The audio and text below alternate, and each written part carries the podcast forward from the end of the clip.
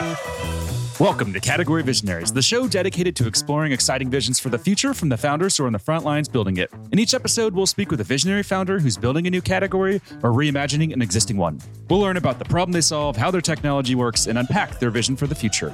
I'm your host, Brett Stapper, CEO of Frontlines Media. Now let's dive right into today's episode.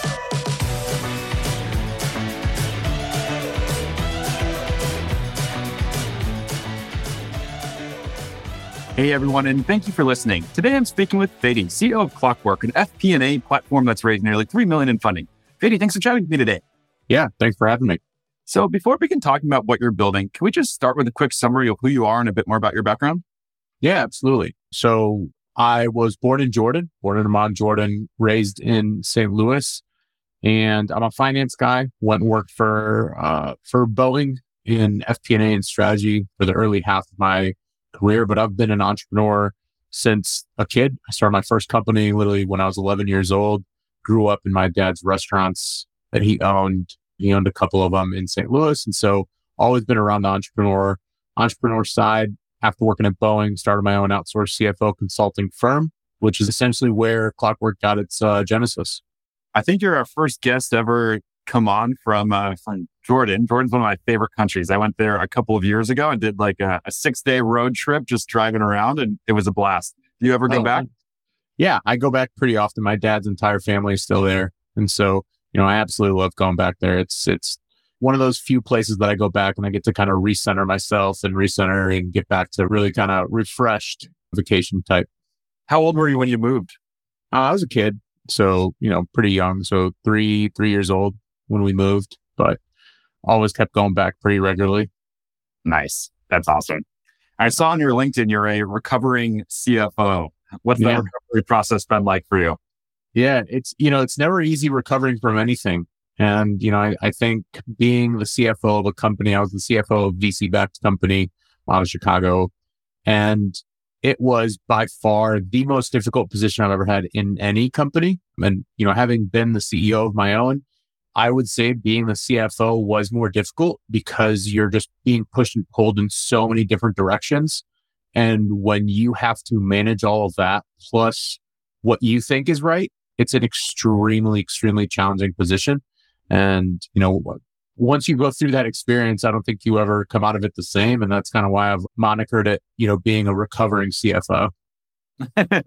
nice. Well, it's definitely uh, eye catching and, and memorable. So I like the uh, the branding play there and the marketing. Yeah. Thank you. Now let's go through just a couple of questions we like to ask to better understand what makes you tick. So first one is what CEO do you admire the most and what do you admire about them? Yeah, I'm going to go with Jeff Bezos. And I know people are completely polarized on him, but the thing that I love about Jeff Bezos is he had a, he had an investment banking background, started Amazon, you know, selling books, but it was his kind of forward thinking innovation where initially everyone was like, what the heck are you doing selling books online? Like no one's going to care about that. But he saw so much bigger and he didn't let all of the noise getting started really affect him and then just kept on moving up and up and bigger and bigger and bigger and still stayed humble I'm sure there's a lot of arguments on in recent years, but he stayed humble at the beginning, right? He stayed humble, really sticking to his proper vision of what he wanted and what he saw and was relentless in that pursuit.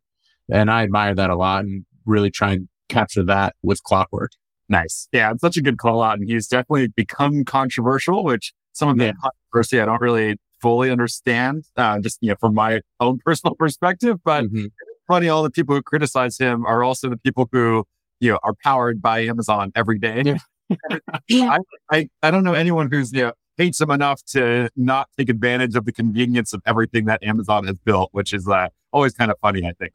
Yeah. Yeah. I mean, there was a, one of the famous athletes, I think it was one of the guys that won the Super Bowl or basketball, or he goes, I had my beliefs before everyone had their opinions. And you know, I absolutely love that where only when you get out there and you start doing something really, really powerful and really strong, then everyone has an opinion about it. But, you know, at the beginning, it's, it's always kind of the battle in between the ears. nice. The battle between the ears. I love that. Yeah. And what about books? Are there any specific books that's had a major impact on you as a founder? And this can be a business book or uh, personal books as well. Yeah, my number one favorite book, and I, I, read a ton. I love reading. I think reading is by far one of the most underutilized pieces for any founder, especially. But there's a book called Winning by Tim Grover. Tim Grover was Michael Jordan's personal trainer when Michael Jordan was was coming up, and Michael Jordan is the absolute goat. There is no argument about it. I think Michael Jordan is, is the greatest that ever did it on the basketball court. And Tim Grover offers a very unique perspective where Michael Jordan was one of the first people to actually hire a personal trainer in basketball. Everyone else had the team's trainers and that's what they got used to. But Michael Jordan knew he was on a different path and he needed someone that was dedicated solely for him. And that was Tim Grover. And so what Tim Grover does a phenomenal job of in the book is capturing the mindset of what it takes to be great and of the, you know, kind of the once in a lifetime people like Steve Jobs, like Kobe Bryant, like Michael Jordan, like Jeff Bezos. And having that mindset is completely different than anything else you could ever do. Nice. I read his first book. It was called Relentless. I read that yep. years ago and it was awesome. I didn't realize that he has a new book. So thank you. That'll uh, keep me occupied this weekend. Yeah, there you go. Awesome. Cool. Well, let's change gears here a bit and let's talk about clockwork. So take me back to day one or day zero or in the days leading up to you actually launching the company. What was happening? What is that origin story? Yeah. After my career at Boeing, I went into oil and gas consulting and then I launched my own outsourced CFO consulting firm. I was living the pain that clockwork solves every single day. And I never really sought out to think, of, oh, one day I'm going to just run a tech company or I'm going to start a tech company. The opportunity with my outsourced CFO consulting firm literally came up out of demand. I was the token finance guy among a bunch of entrepreneurs and they kept asking me for free models. You know, how can I hire this person? Should we fire these people? Should we lay off? How much money should we raise? When should we raise the money? All these different scenarios. And I was living in Excel and I was building on all these models that answered what if, what if, what if, what if. And I was like, okay, there has to be a better way for this. There has to be a better, smarter way. And so I initially turned that free advice into a consulting firm and started charging all the entrepreneurs and all the friends. Said, hey, you know, if I'm going to do this, I'm going to do this right. And I tried to find a solution that could automate a bunch of the manual tasks that should be automated. You know, they're paying me for my CFO finance mind and I'm stuck spending the majority of my hours and my time for them in Excel building these models.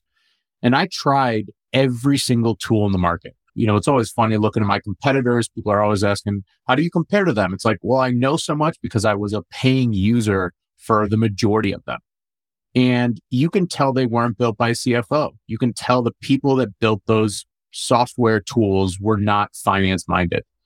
And I really looked at it and I said, I have to change this. I have to change this industry. I have to change this market because as a consultant, I can maybe consult for hundreds, maybe thousands of companies if I kept scaling my firm.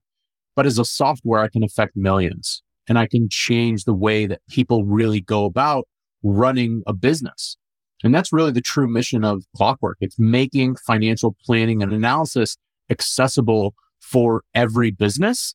And that was from day one back in 2015 when I first built the V1 of Clockwork all the way up until now where our product is extremely robust and we have a lot of companies that we're, we're doing some pretty phenomenal things with. You know, that's one thing from these interviews that I always, I've, I've walked away with is, you know, when it's a founder who's personally experienced the problem and the pain that comes from using the legacy or current solutions, they're really much more of a missionary when it comes yeah. as opposed to a mercenary who's just sitting there looking for a problem to solve, which is what you know, I think a lot of kind of Silicon Valley does these days with a lot of founders where, you know, they're just looking for a way to build a business. But sounds like for you, this is something that was very personal and it was a personal pain that you had yourself. Yeah. I mean, 100%. It's been very personal for me since a kid, right? I grew up in a small business family. I know the troubles of running your own company because I literally saw it firsthand. I lived it ever since a kid. So it's the culmination of my entire personal and professional experience rolled up in one.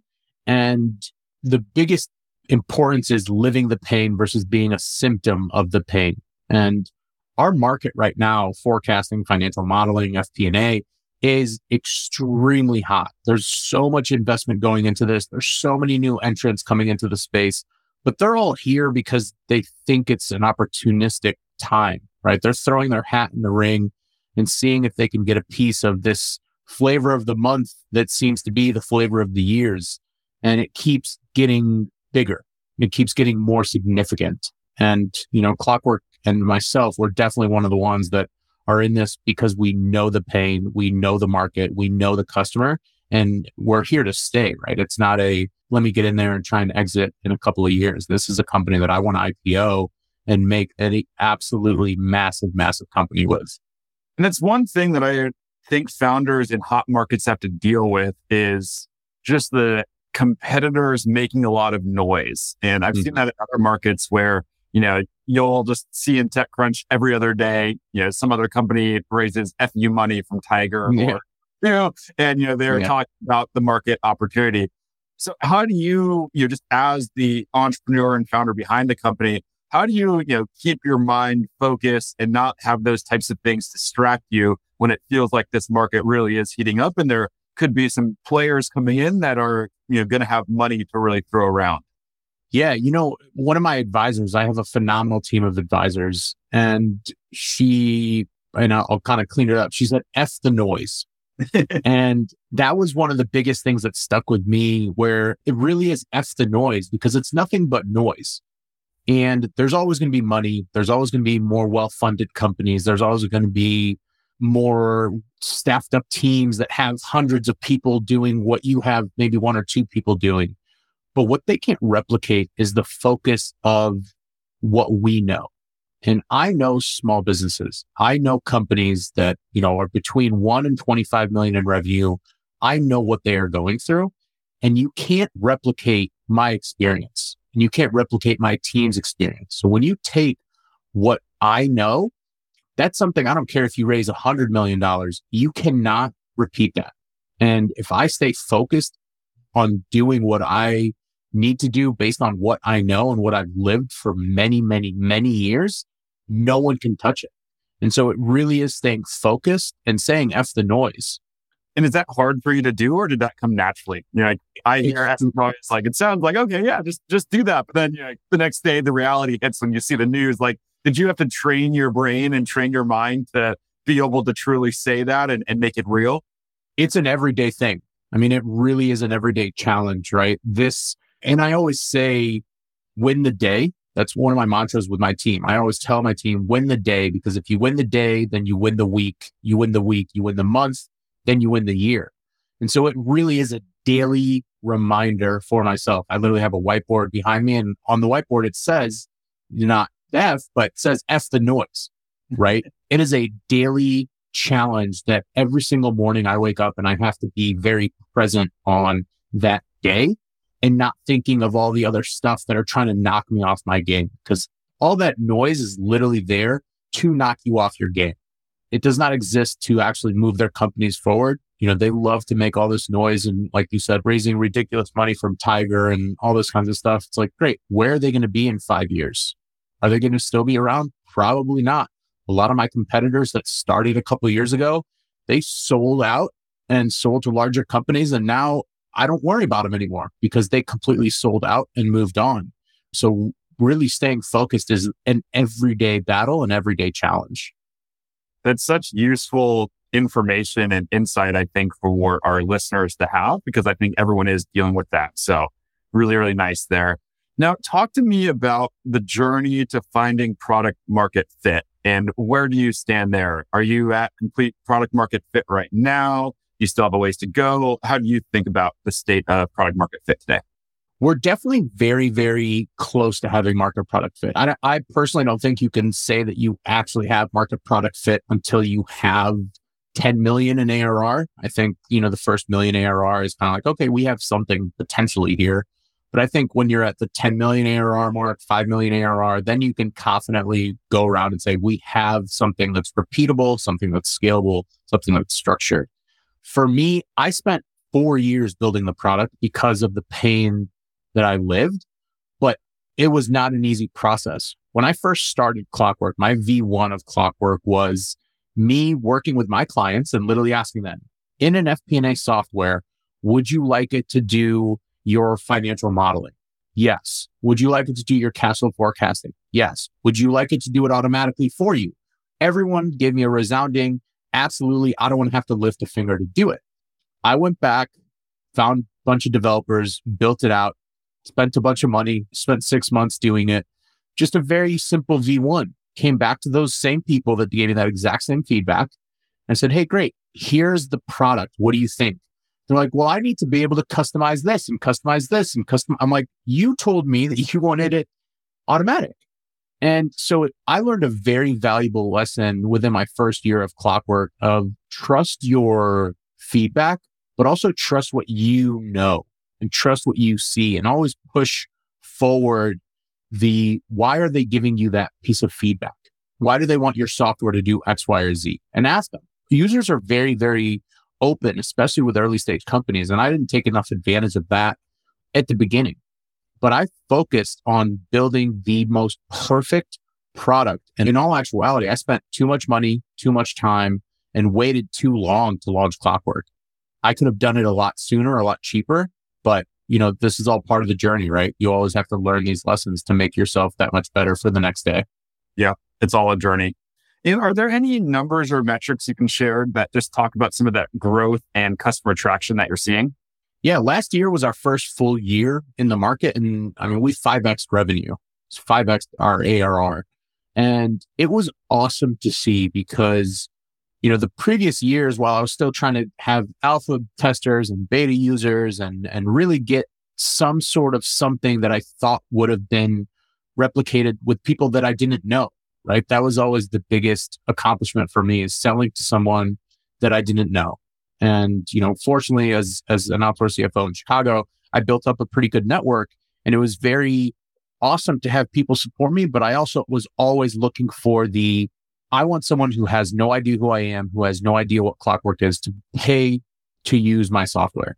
And that happened a lot last year. And I was very fortunate that we were able to find a very, very good user base and really identify who Clockwork is for, right? We tested a bunch of different things and we identified who Clockwork was for. And that, that came with raising VC money, right? I bootstrapped Clockwork for four years and that brought its own challenges, but it also brought its own opportunities. It taught me how to spread a dollar and make a dollar, you know, really, really extend. And raising VC money adds a lot more pressure, but it also adds a lot more credibility where it made going out to market a lot more simple and something for us to build off on. And can you talk to me about your views when it comes to market categories and just category creation in general? Do you think this is always going to be positioned as a disruptor to the legacy and existing FP&A category, or are you going to try to eventually create a totally new category that replaces this legacy category? No, this is kind of the third generation FP&A. That's kind of how a lot of people are bucketing it, where first generation FP&A is Excel. Second generation is all the legacy products like Adaptive Insights, Anaplan, those larger FP&A platforms. And this third generation is where it makes it a lot more accessible for regular businesses, not companies that can afford a, you know, a six figure bill every single year just to have this software.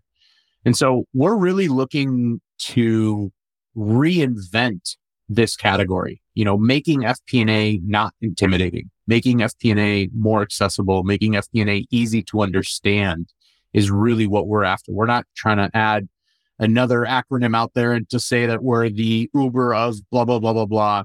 We are trying to make FP&A the easiest to understand thing where you don't need to hire someone like I was overpaid Excel managing Excel jockey all the time, living in Excel when a software can help you out. And then you can hire people and pay them a ton of money, but to add strategic finance value for growing businesses.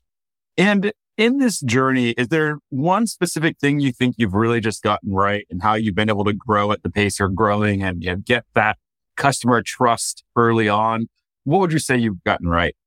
Being genuine, being genuine with all of our users, all of our prospects. When we get on calls, you know, I love doing sales calls because I get to talk to people and hear their perspective and hear the struggles that they're going with and legitimately help them fix their problems. I ask them, what's keeping you up at night?